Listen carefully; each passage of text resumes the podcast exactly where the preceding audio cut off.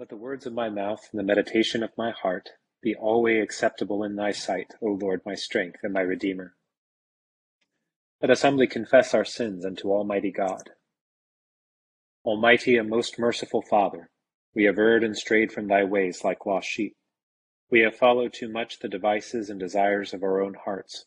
We have offended against thy holy laws. We have left undone those things which we ought to have done. And we have done those things which we ought not to have done, and there is no health in us. But thou, O Lord, have mercy upon us, miserable offenders. Spare thou those, O God, who confess their faults. Restore thou those who are penitent, according to thy promises declared unto mankind, in Christ Jesus our Lord. And grant, O most merciful Father, for his sake, that we may hereafter live a godly, righteous, and sober life, to the glory of thy holy name. Amen. The Almighty and merciful Lord grant you absolution and remission of all your sins, true repentance, amendment of life, and the grace and consolation of his Holy Spirit. Amen. Our Father, who art in heaven, hallowed be thy name. Thy kingdom come, thy will be done, on earth as it is in heaven. Give us this day our daily bread. And forgive us our trespasses, as we forgive those who trespass against us. And lead us not into temptation, but deliver us from evil. For thine is the kingdom, and the power, and the glory, forever and ever. Amen. O Lord, open thou our lips, and our mouth shall show forth thy praise. Glory be to the Father, and to the Son, and to the Holy Ghost. As it was in the beginning, is now, and ever shall be, world without end. Amen. Praise ye the Lord. The Lord's name be praised. Psalm 39, beginning on page 389 of the BCP.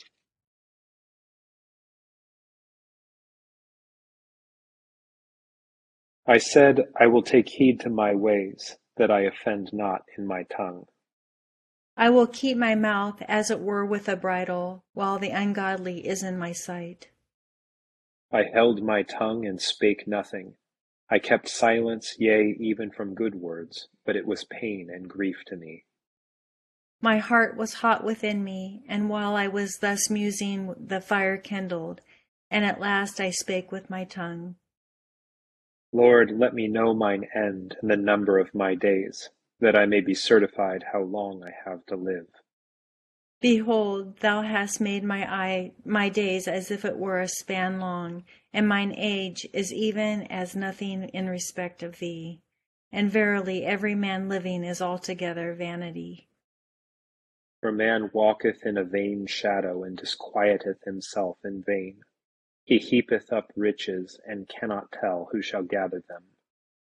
And now, Lord, what is my hope? Truly my hope is even in thee. Deliver me from all mine offences, and make me not a rebuke unto the foolish. I became dumb, and opened not my mouth, for it was thy doing. Take thy plague away from me. I am even consumed by the means of thy heavy hand. When thou with rebuke dost chasten man for sin, thou makest his beauty to consume away, like as it were a moth fretting a garment. Every man therefore is but vanity. Hear my prayer, O Lord, and with thine ears consider my calling.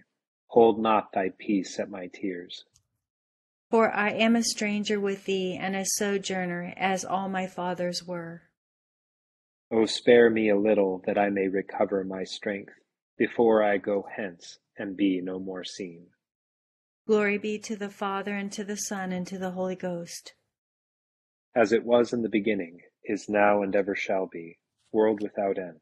Amen. Here begins the 8th verse of the 7th chapter of the book of Zechariah. Then the word of the Lord came to Zechariah, saying, Thus says the Lord of hosts, Execute true justice, show mercy and compassion, everyone to his brother. Do not oppress the widow or the fatherless, the alien or the poor. Let none of you plan evil in his heart against his brother. But they refused to heed, shrugged their shoulders, and stopped their ears so that they could not hear. Yes, they made their hearts like flint, refusing to hear the law and the words which the Lord of hosts had sent by his Holy Spirit through the former prophets. Thus great wrath came from the Lord of hosts. Therefore it happened that just as he proclaimed and they would not hear, so they called out and I would not listen, says the Lord of hosts. But I scattered them with a whirlwind among all the nations which they had not known. Thus the land became desolate after them, so that no one passed through or returned, for they made the pleasant land desolate. Here ends the first lesson. My soul doth magnify the Lord.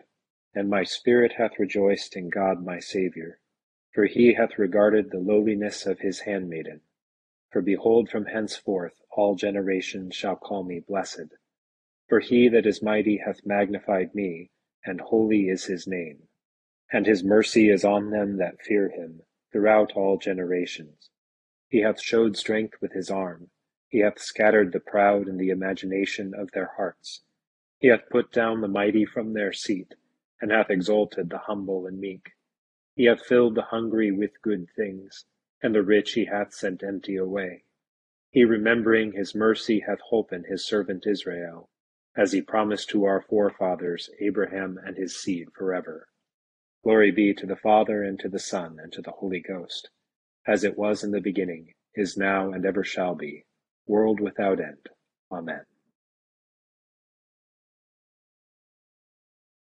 Here begins the 10th chapter of the book of Acts. There was a certain man in Caesarea called Cornelius, a centurion of what was called the Italian regiment, a devout man and one who feared God with all his household, who gave alms generously to the people and prayed to God always. About the 9th hour of the day, he saw clearly in a vision an angel of God coming in and saying to him, "Cornelius." And when he observed him, he was afraid and said, "What is it, Lord?" So he said to him, "Your prayers and your alms have come up for a memorial before God. Now send men to Joppa, and send for Simon, whose surname is Peter. He is lodging with Simon, a tanner, whose house is by the sea. He will tell you what you must do." And when the angel who spoke to him had departed, Cornelius called two of his household servants and a devout soldier from among those who waited on him continually. So when he had explained all these things to them, he sent them to Joppa. The next day, as they went on their journey and drew near the city, Peter went up on the housetop to pray, about the 6th hour.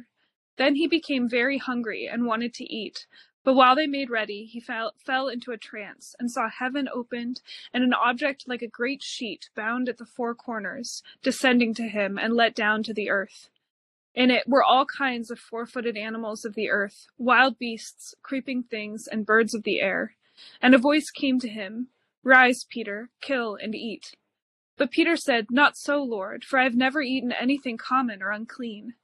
And a voice spoke to him again the second time, "What God has cleansed you must not call common." This was done 3 times, and the object was taken up into heaven again. Now while Peter wondered within himself what this vision which he had seen meant, behold, the men who had been sent from Cornelius had made inquiry for Simon's house and stood before the gate. And they called and asked whether Simon, whose surname was Peter, was lodging there. While Peter thought about the vision, the Spirit said to him, "Behold, 3 men are seeking you. Arise, therefore, go down and go with them, doubting nothing, for I have sent them." Then Peter went down to the men who had been sent to him from Cornelius and said, "Yes, I am he whom you seek. For what reason have you come?" And they said, "Cornelius the centurion, a just man, one who fears God and has a good reputation among all the nation of the Jews, was divinely instructed by a holy angel to summon you to his house and to hear words from you." Then he invited them in and lodged them. On the next day, Peter went away with them, and some brethren from Joppa accompanied him. Here ends the second lesson. Lord, now lettest thou thy servant depart in peace, according to thy word. For mine eyes have seen thy salvation, which thou hast prepared before the face of all people, to be a light to lighten the Gentiles, and to be the glory of thy people Israel. Glory be to the Father, and to the Son, and to the Holy Ghost, as it was in the beginning, is now, and ever shall be, world without end. Amen. I believe in God, the Father Almighty, maker of heaven and earth, and in Jesus Christ, his only Son, our Lord, who was conceived by the Holy Ghost, born of the Virgin Mary, suffered under Pontius Pilate, was crucified, dead, and buried. He descended into hell. The third day he rose again from the dead. He ascended into heaven, and sitteth on the right hand of God the Father Almighty. From thence he shall come to judge the quick and the dead. I believe in the Holy Ghost, the Holy Catholic Church, the communion of saints, the forgiveness of sins, the resurrection of the body, and the life everlasting. Amen. The Lord be with you. And with thy spirit. Let us pray. O Lord, show thy mercy upon us. And grant us thy salvation. O Lord, save the state. And mercifully hear us when we call upon thee. And do thy ministers with righteousness. And make thy chosen people joyful. O Lord, save thy people. And bless thine inheritance. Give peace in our time, O Lord. For it is thou, Lord, only that makest us dwell in safety. O God, make clean our hearts within us. And take not thy Holy Spirit from us.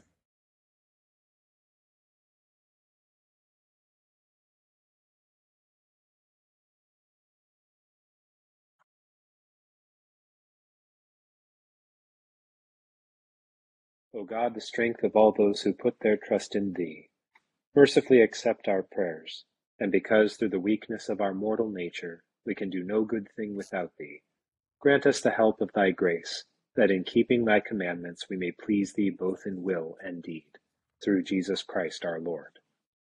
Amen.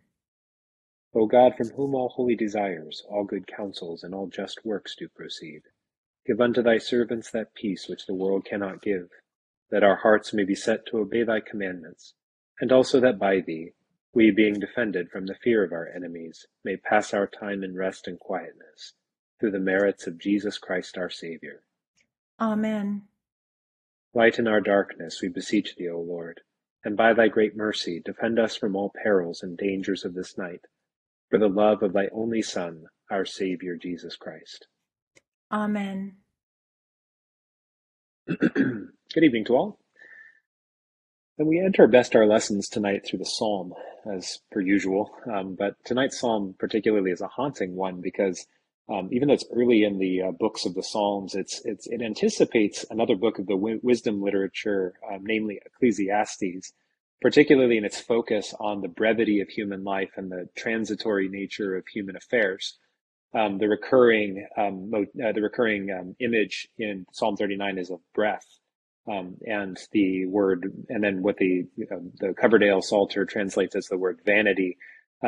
These words are very similar, and vanity is reflected as vanity comes from this Hebrew word hevel, which refers to a kind of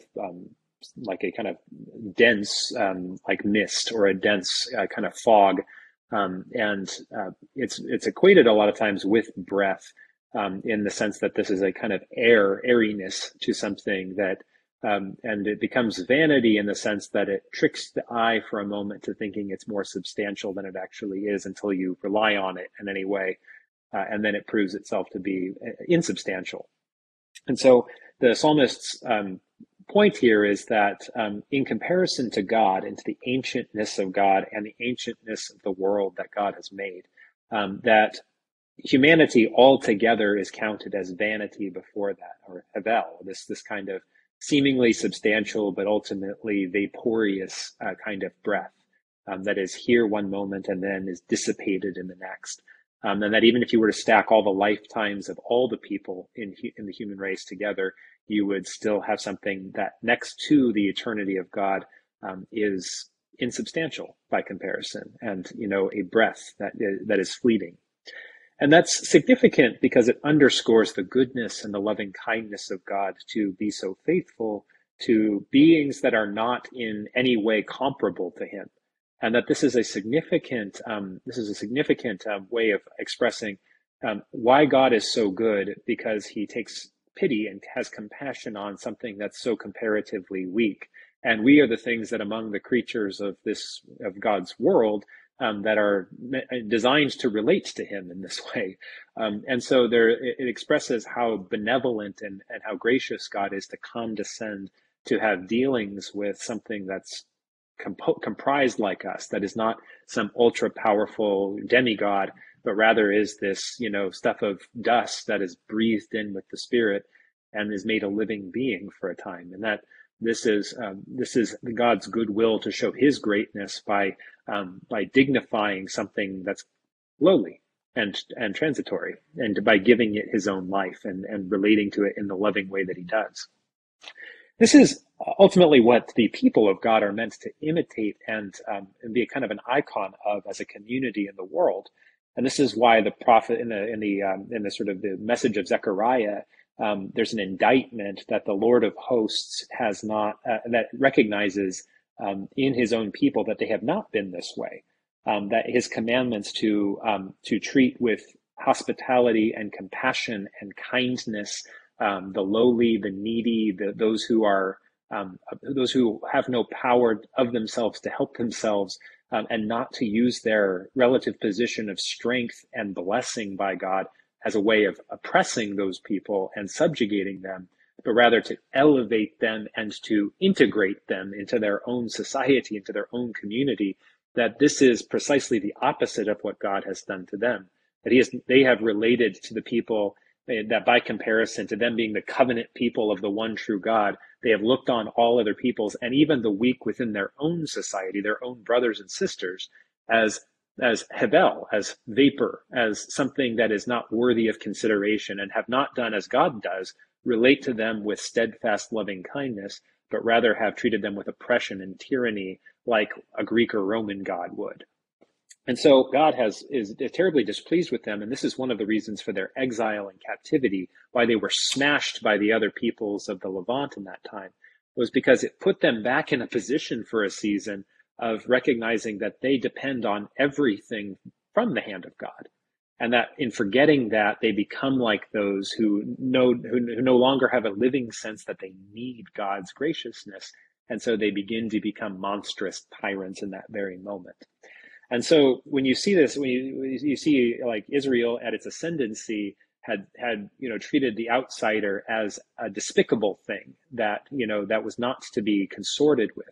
And that this attitude, which was done usually under the auspices of a kind of religiosity and a superficial piety, that this was the very problem, this kind of in the spiritual cancer that had dissolved them from the inside out and had made them renounce their very reason for existing. And so in this severe mercy of captivity, God restores them to a place of weakness so that they can again be built up, but built up in a way that makes them know that they depend on their very breath from the breath of God. And in Zechariah's oracle tonight, we get our first mention that it has been the Spirit of God speaking through the prophets that has given them the life that they have had despite their commitment to death. And it's all the forms that they have worshipped death in their practices, their compromises, and their departures from the law. That the Spirit of God speaking through the prophets, giving them God's words, that these things have sustained them in each of these generations in a way that they would otherwise have been completely dismantled. So we come to Acts chapter 10, where you see Peter, who has walked with the Lord, who has seen the risen Christ, who has received the Spirit at Pentecost, nevertheless falling back on this ancestral sin of his people, and sitting on the rooftop is revealed by, and the Spirit comes to him, and the Holy Spirit of God says, "Peter, rise up, kill and eat." And he's like, "No, Lord, that's unclean." And is this again? It draws out this terrible tendency to be so religious that the one was willing to defy the command of God, and so and under those auspices to resist that call. And so through this moment, through this kind of conversion of Peter again, he is instructed by the Spirit not to regard what God has called worthy as something unworthy of him. And so this gives him just enough space to enter freely into the house of Cornelius the centurion, a Roman, a Gentile, someone who by definition would have been unclean and outside the covenant people, and even seen as their great enemy and oppressor. And he enters into their home And there he will witness the Holy Spirit coming to them and giving even them life. And this has been the plan all along. The outsider, the stranger, the enemy, the lowly, the poor, these are the ones that God, through his own people, through his own covenant people, wants to bring in so that they might have knowledge of the true God. They might too be saved. And that is always the role of the people of God, whether it is ancient Israel or the church of which we are a part, is that we are always in some way called to be the conduit of the Spirit who goes out searching to bring those who are on the outside in. And if we ever forget that and we start to use our privilege as God's people as a way of closing the door to those who are seeking him, then we have renounced our reason for existence. And there will be judgment that follows that. As Zechariah says, the gentle breath of God that continued to give life after so much resistance to it and rejection of it became for the people of Israel a whirlwind that scattered them where it should have brought all to them. And so it will be with us if we neglect this very sacred duty that we've been given as Christians. So we're called back to that tonight to attend to that as the work of our Trinity season, that we might look out for those who need the love of God and to bring them into the fold and to be the vessels of God that do so. We'll conclude tonight with our intercession on page 590. Accept, O Lord, our intercessions for all mankind. Let the light of thy gospel shine upon all nations, and may as many as have received it live as becomes it. Be gracious unto thy church, and grant that every member of the same in his vocation and ministry may serve thee faithfully. Bless all in authority over us, and so rule their hearts and strengthen their hands, that they may punish wickedness and vice, and maintain thy true religion and virtue. Send down thy blessings, temporal and spiritual, upon all our relations, friends, and neighbors. Reward all who have done us good, and pardon all those who have done or wish us evil, and give them repentance and better minds. Be merciful to all who are in any trouble.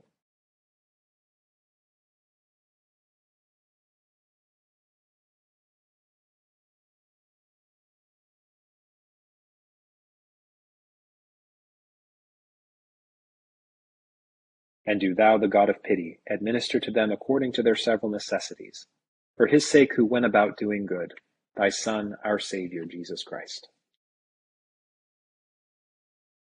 Amen. Amen. The grace of our Lord Jesus Christ and the love of God and the fellowship of the Holy Ghost be with us all evermore. Amen. Thank you all so much for being here tonight. It's a privilege to get to pray with you all. And thanks to Barbara and Aliyah, my co-leaders tonight. Hope you all have a wonderful evening. Thank you, Father Hayden. Thank you. Thank you. Have a great evening. Have a good evening, everybody.